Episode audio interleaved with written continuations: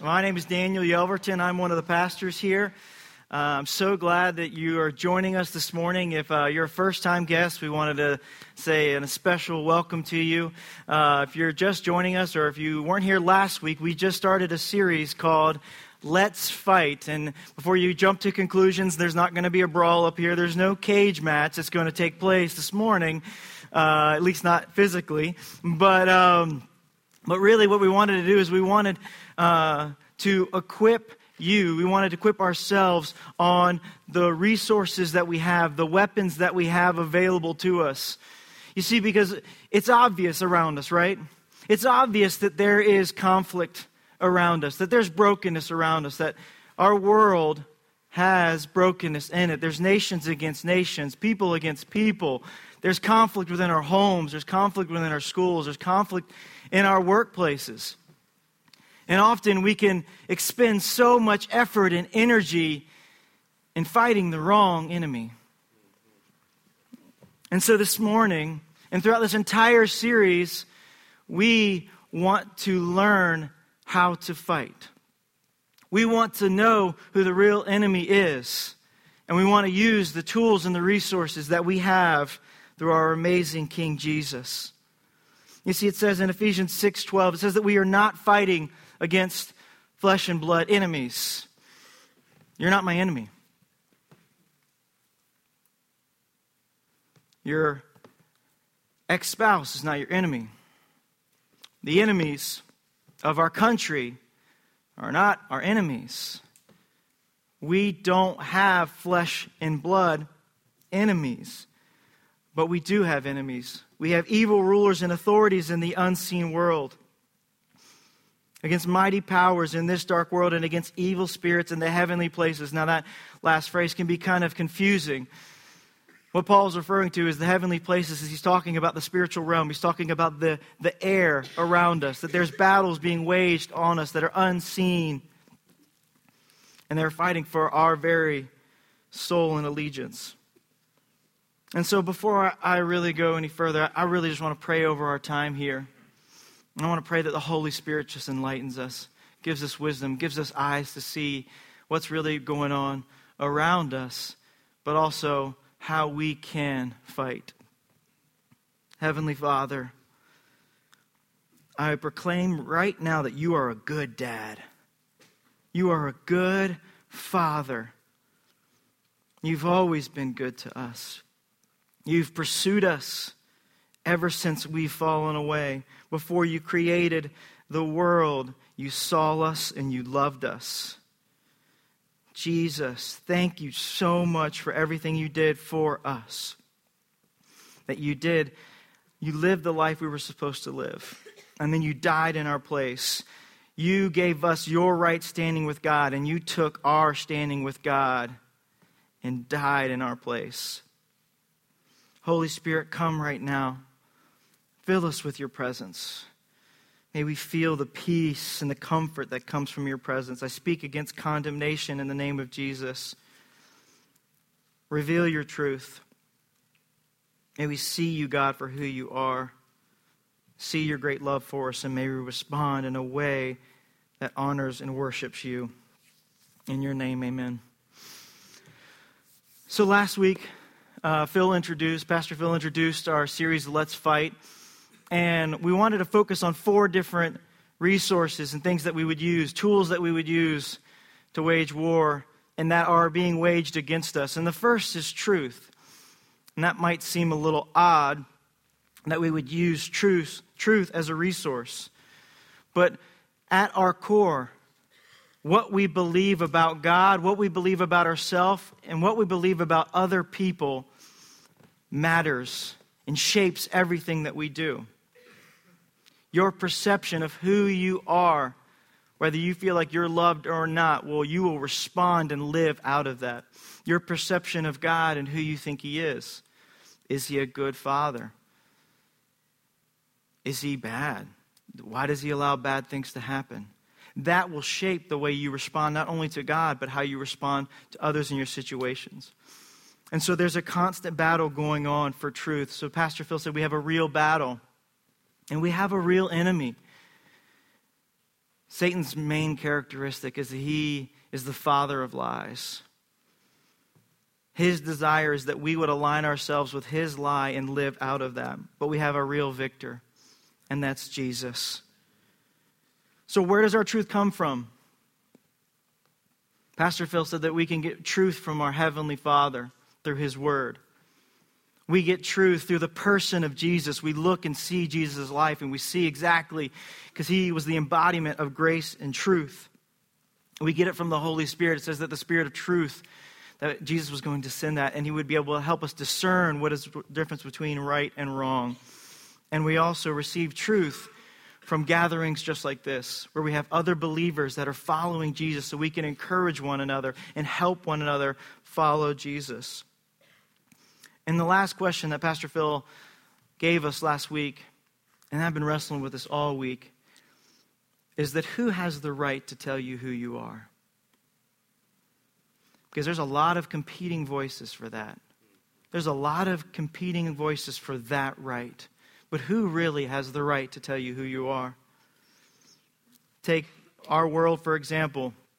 If you buy a pair of shoes, say you buy a pair of Nikes, hopefully they don't blow out on you, you know, and you hurt your knee. Sorry.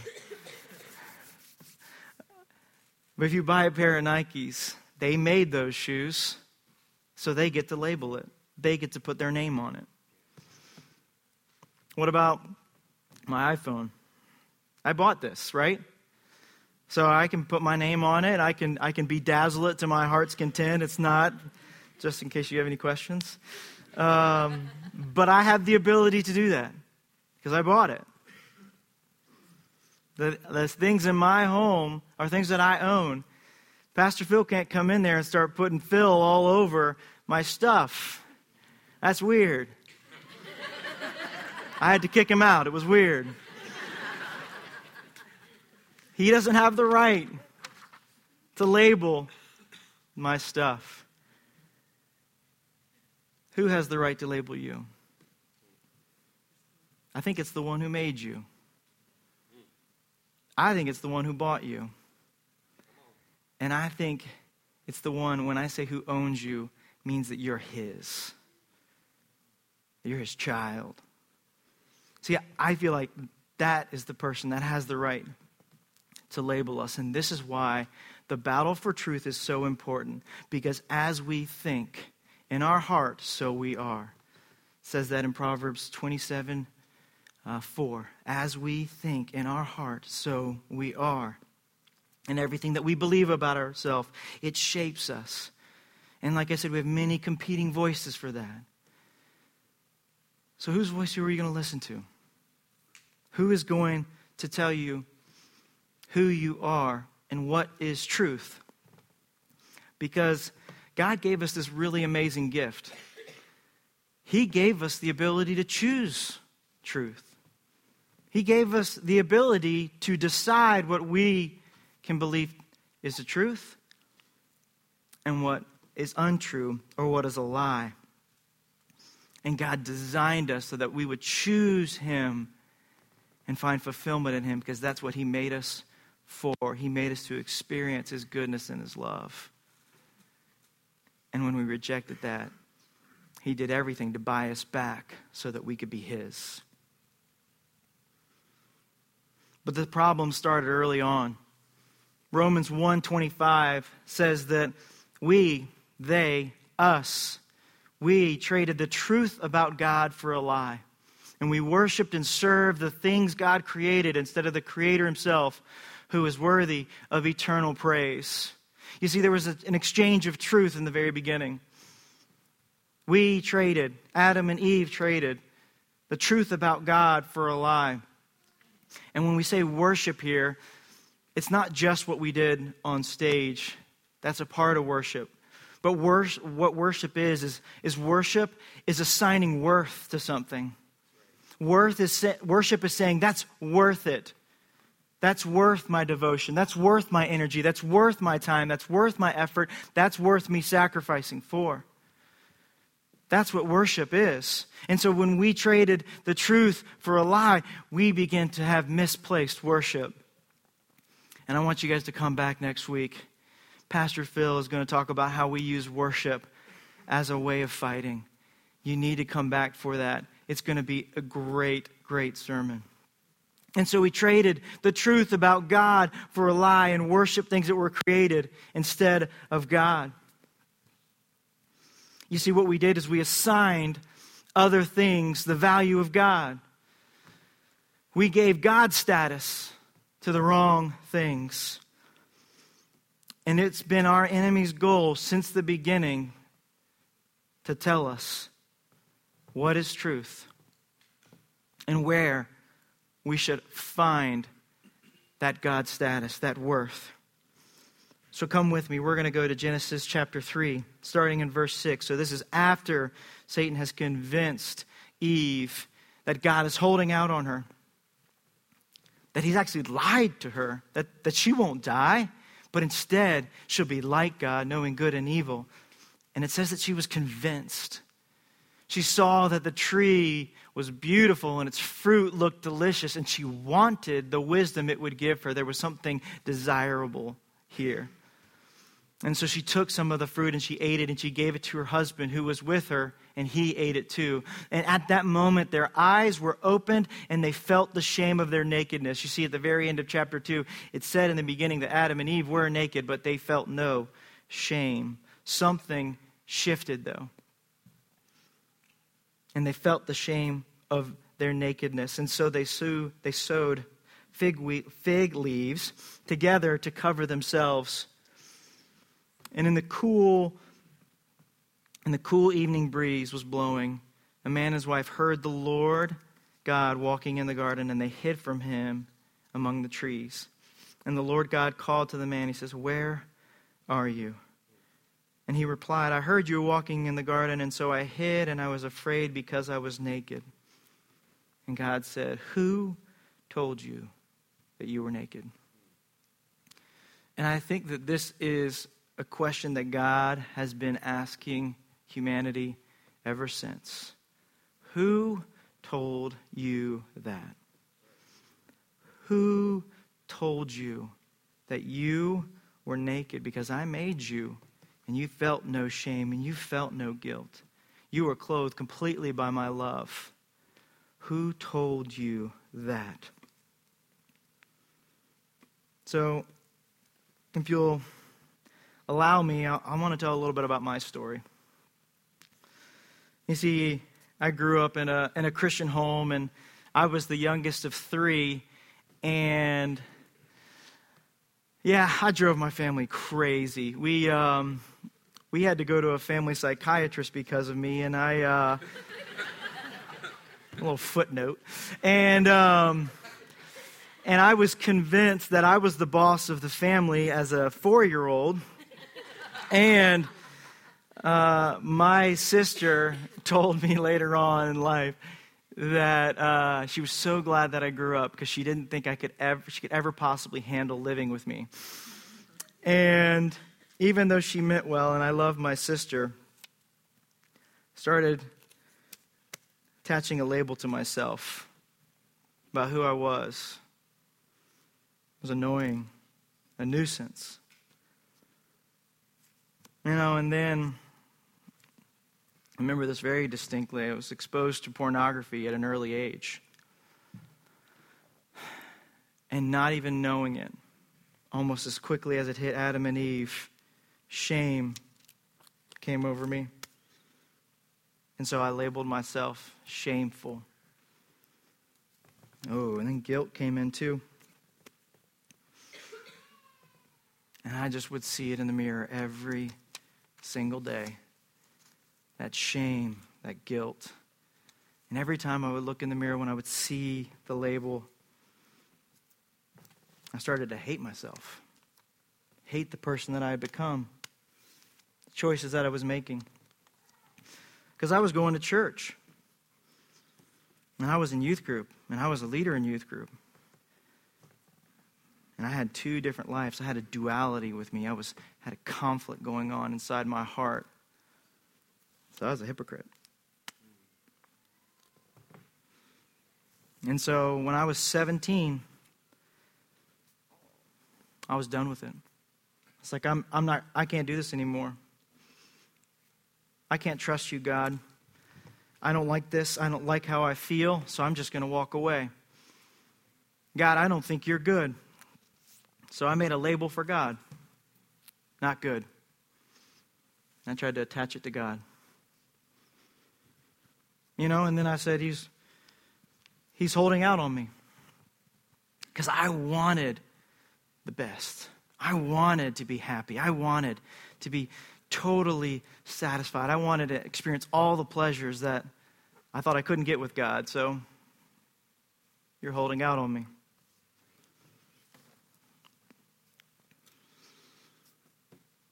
So then I just abandoned it altogether.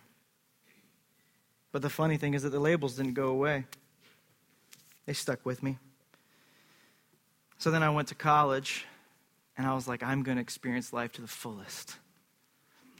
Which means I didn't go to class at all. So I'm lazy. And you can imagine if you don't go to class, you don't work hard, and you party five to six days a week, you're going to fail. I failed out of school three times. And then my parents, who were helping me out with school, they said, You know what, Daniel? Sometimes you have to cut off a bad investment. So I got cut off. And you know what? I love my dad, and he was making the right choice. And I don't fault him for that at all. But instead of receiving God's truth in that situation, I heard the lie of the enemy that said, You're not worth it. And then, if I'm trying to enjoy every part of life, I'm going to be in and out of relationships. I'm going to just look out for myself. And so I hurt a lot of people. There's cheater. The things that I did to people, that's unforgivable. So I couldn't trust myself.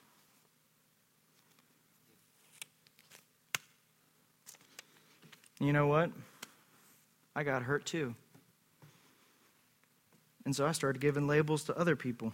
I can't trust you. You're not safe.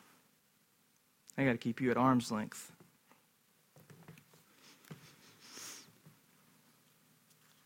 And man, if anybody really saw who I was, oh, they'd run and hide.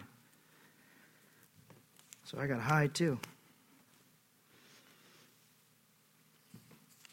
And every time I'd look in the mirror, this is what I would see.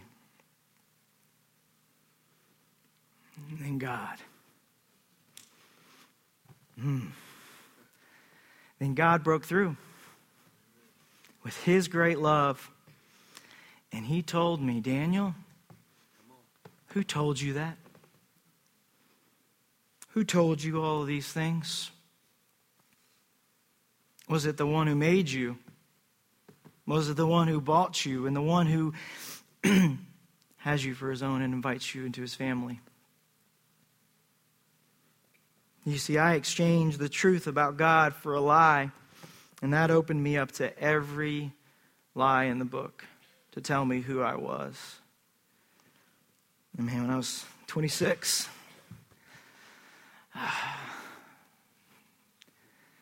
I fell to my knees in my apartment and I said, I receive your love. I receive it. And I receive your truth. Because all of this was my truth. Was the truth that I was thinking about myself, the truth that I was thinking about God, the truth that I was thinking about others. And I was living my life based on this truth of who I was. But you know what the truth of Jesus is? The truth of Jesus says that if you know the truth, if you know me, that truth will set you free. And for the first time in my life, I believe the truth.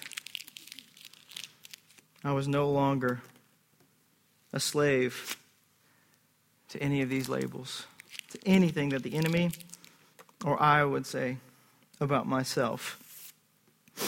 You see, it says this in John 8:34. It says that anyone who sins is a slave to sin.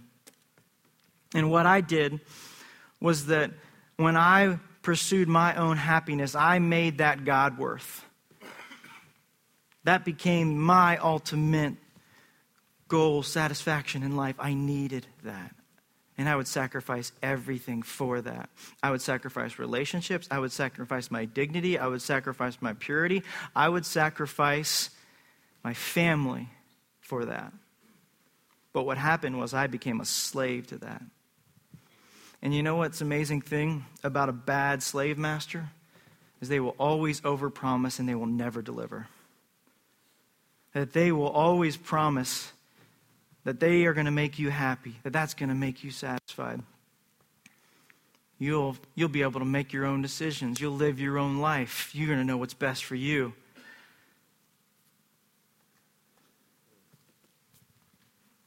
If you look out for number one, you're going to live the best life. Man, that was not the best life. It overpromised and very much underdelivered. But you know what? That day when I was 26, there was a funeral. It says in Colossians 3 that for you died to this life, and now my real life is hidden in Christ. These old labels were falling off. Colossians 2 13 and through 15 says that we, you, you were dead because of your sins, because of your sinful nature has not been cut away. Then God, He made you alive. He made you alive with Christ. How? He forgave all of your sins. You know what? He canceled every record of charge against me, and He took it away by nailing it to a cross. I love this. And in this way, he disarmed. Think about that. Think about a foe that's disarmed. He disarmed the spiritual rulers and authorities, and he shamed them publicly with his victory over them on the cross. John 8 36, who the Son sets free He's free indeed. He's free indeed. you guys, these lies, these labels, what we've perceived about ourselves by what other people have told us, these things that we've thought about God, we, our circumstances, Maybe we've changed the way we viewed God based on our circumstances. Maybe because other people have hurt you, you no longer can trust people. You no longer can forgive people. All of that has been disarmed at the cross of Jesus. Jesus shamed it publicly. You know how he shames it publicly? Because when you live out truth, you shame it you shame every single lie that the enemy has brought against you. And this is what Jesus did for us because he is the way, the truth, and the life. He is reconciling all of humanity to God. He's made peace between us and God by his sacrifice on the cross. You see, this is why truth and the battle for truth is so important. Because if we don't start, if our baseline is not on the work of Jesus, then we are going to try everything that we can to make peace with ourselves and peace with God. We're going to trust our good works. We're going to set our own standard for what good is. And then we're not even going to meet our standard. How often does that happen when we say we should do these things and we don't do them 100% of the time? You see, the foundation, if we build it off of these lies, then we're just going to end up disappointed, broken, confused. Jesus has come to set us free. And now that we've been set free, the sole purpose now of the enemy is to convince us that we are not free, that we can't trust God, that we are the same person that we were before. You see, he will constantly throw accusations at us. Romans, uh, sorry, not Romans. Revelations 12:10 says that he is the accuser of the brethren. He is a liar. He's been a liar from the beginning, and he wants nothing more than to see your destruction. And he will masquerade it like it's all for you. That you're getting what's best. So what do we do? What do we do now? What do we do now that the Son has set us free? As I said earlier, that as we think in our heart, so we are. And so the battlefield for truth doesn't happen on Facebook. The battlefield for truth happens in our hearts and minds. And that's why Paul says this in 2 Corinthians chapter 10, verses 4 and 5. He says, For the weapons of our warfare are not of the flesh. We're not fighting against flesh and blood. The one that hurts you, as much as it may seem like it, they're not your enemy. We're, our weapons, our warfare are not of the flesh, but have divine power to destroy strongholds. We destroy arguments and every lofty opinion raised against the knowledge of God. We take captive every thought and make it obedient to Christ. So that means that every time a thought comes into our mind, we capture that thought. Now, what's interesting is that it doesn't say that all of your thoughts will always be pure 100% of the time. That's not realistic. We don't have control of the initial thought that comes into our mind. However, when the thought appears, we take captive that thought and make it obedient to Christ. So let's say, let's say I let my boss, Pastor Phil, down. Never happens, by the way. I mean, pristine. So let's say that happens, hypothetically. And the thought pops in my head. There you go again. You are failing. You are disappointing you are letting him down. That thought, I capture it. I capture this thought. And then I look at it and I'm saying, Who told me this? Who is telling me this? Does this sound like the voice of King Jesus? Because when Jesus said there's no condemnation for those who are in Christ Jesus, it sounds a lot like condemnation. You know what? I don't think this is truth. I think this is a lie. Now, I know what you may be saying. Okay, this sounds absolutely exhausted, and we're going to look like crazy people when we're always like walking around and.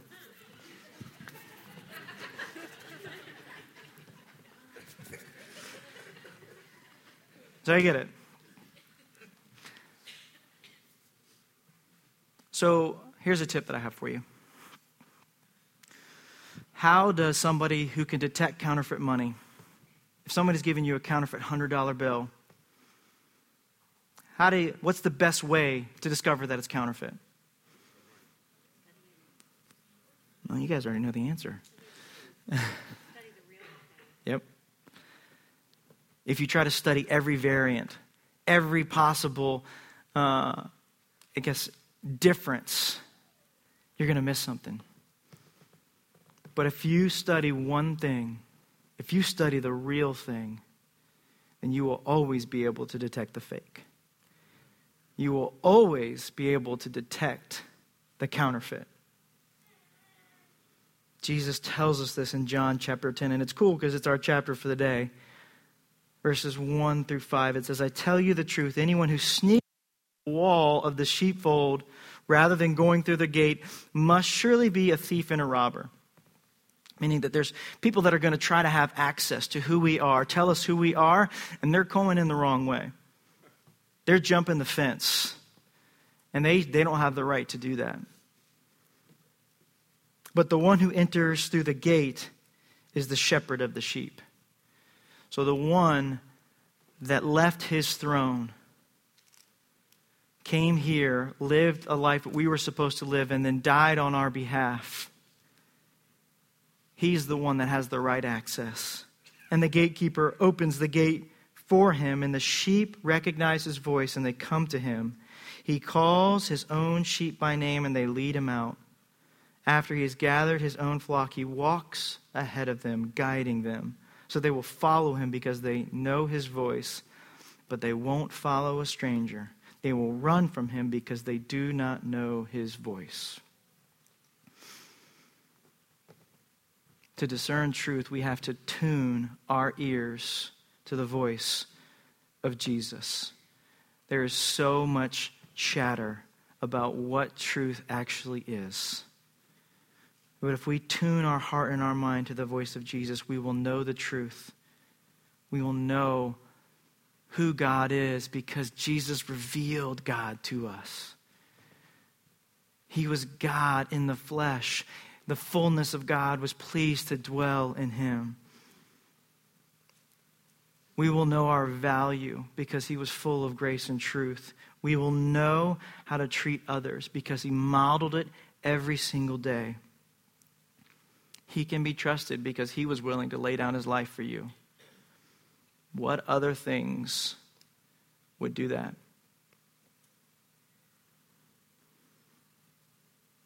And so, John 10, 27 through, through 29, it says, The sheep listen to my voice. I know them, and they follow me, and I give them eternal life, and they will never perish. No one can snatch them away from me. For my Father has given them to me, and He is more powerful than everything else. No one can snatch them from the Father's hand. So, how do we discern the voice of Jesus? Pastor Phil brought it to us last week. We discern the voice of Jesus through the Word, through the written accounts, through the eyewitness accounts of who Jesus is, who Jesus was we listen to the word of the Father. We discern Jesus' voice by seeing his life, by reading about his life. We discern Jesus' voice through the Holy Spirit because Jesus said that when he was going to go that he was going to send the Spirit. The Spirit was going to guide us in all truth and give us the words to say, help us, help direct our lives.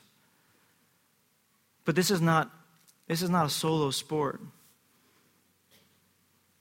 We hear the voice of Jesus through others that are following Jesus. You have to be connected with people that are following Jesus. When you've got 50 voices all shouting at you, and one of those voices is Jesus, are you really going to be able to pick it out? And so we need to tune our mind and heart to the voice of Jesus because he's the good shepherd. He laid his life down for us. And we need to take captive all of these thoughts. We need to ask these thoughts Who, who told you? Who are you coming from? Because all those labels, Jesus made them null and void at the cross. So if the band comes up, I want to close with this that there's a war going on over truth.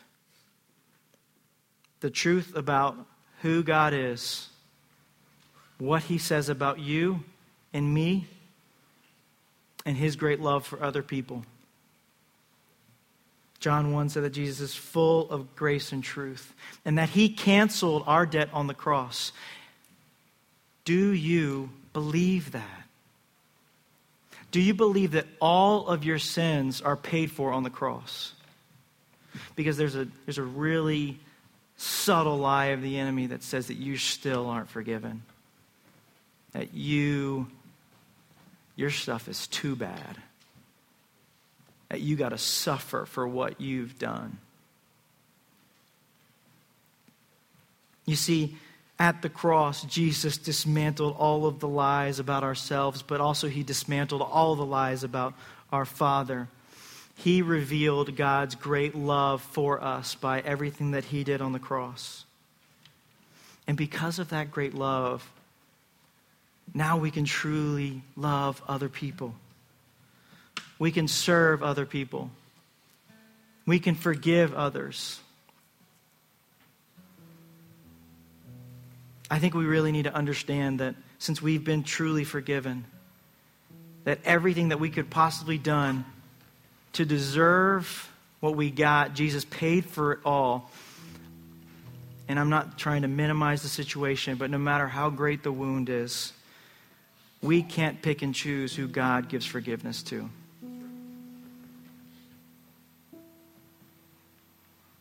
We can't pick and choose.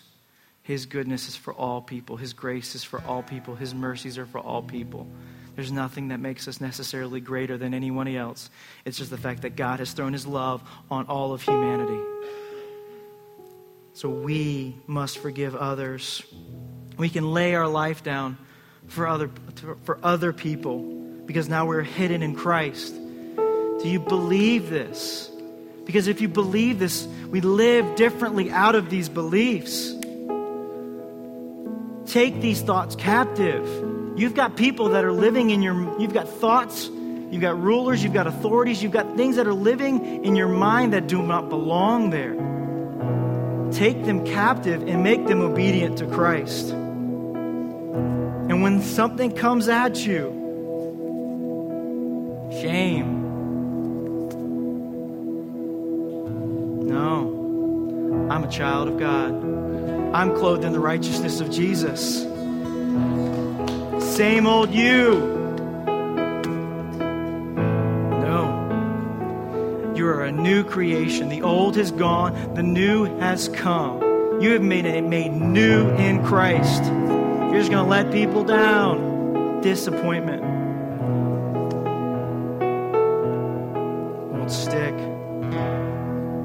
Never change.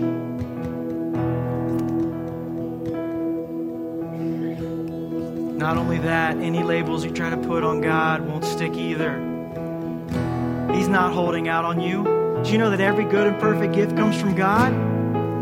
Did you know that it says that God is pleased to give you the kingdom? Did you know that it was God's great pleasure that He would bring you back to Himself? If He, would, if he didn't withhold His Son, would he, on you? He's not good. He's always been good. He's always been faithful. He loves us. He did everything for us. He came to set you free. Who the Son has set free. Who the Son has set free. Who the Son has set free is free indeed. Do you live like this? Do you believe this? Do you know this to be true? Because this is everything. You're going to live your life based on this. You're going to treat your family, your spouse, you're going to treat your kids like this. You're going to work like this. Are you truly free because what Jesus has done for you? Because that's available to you.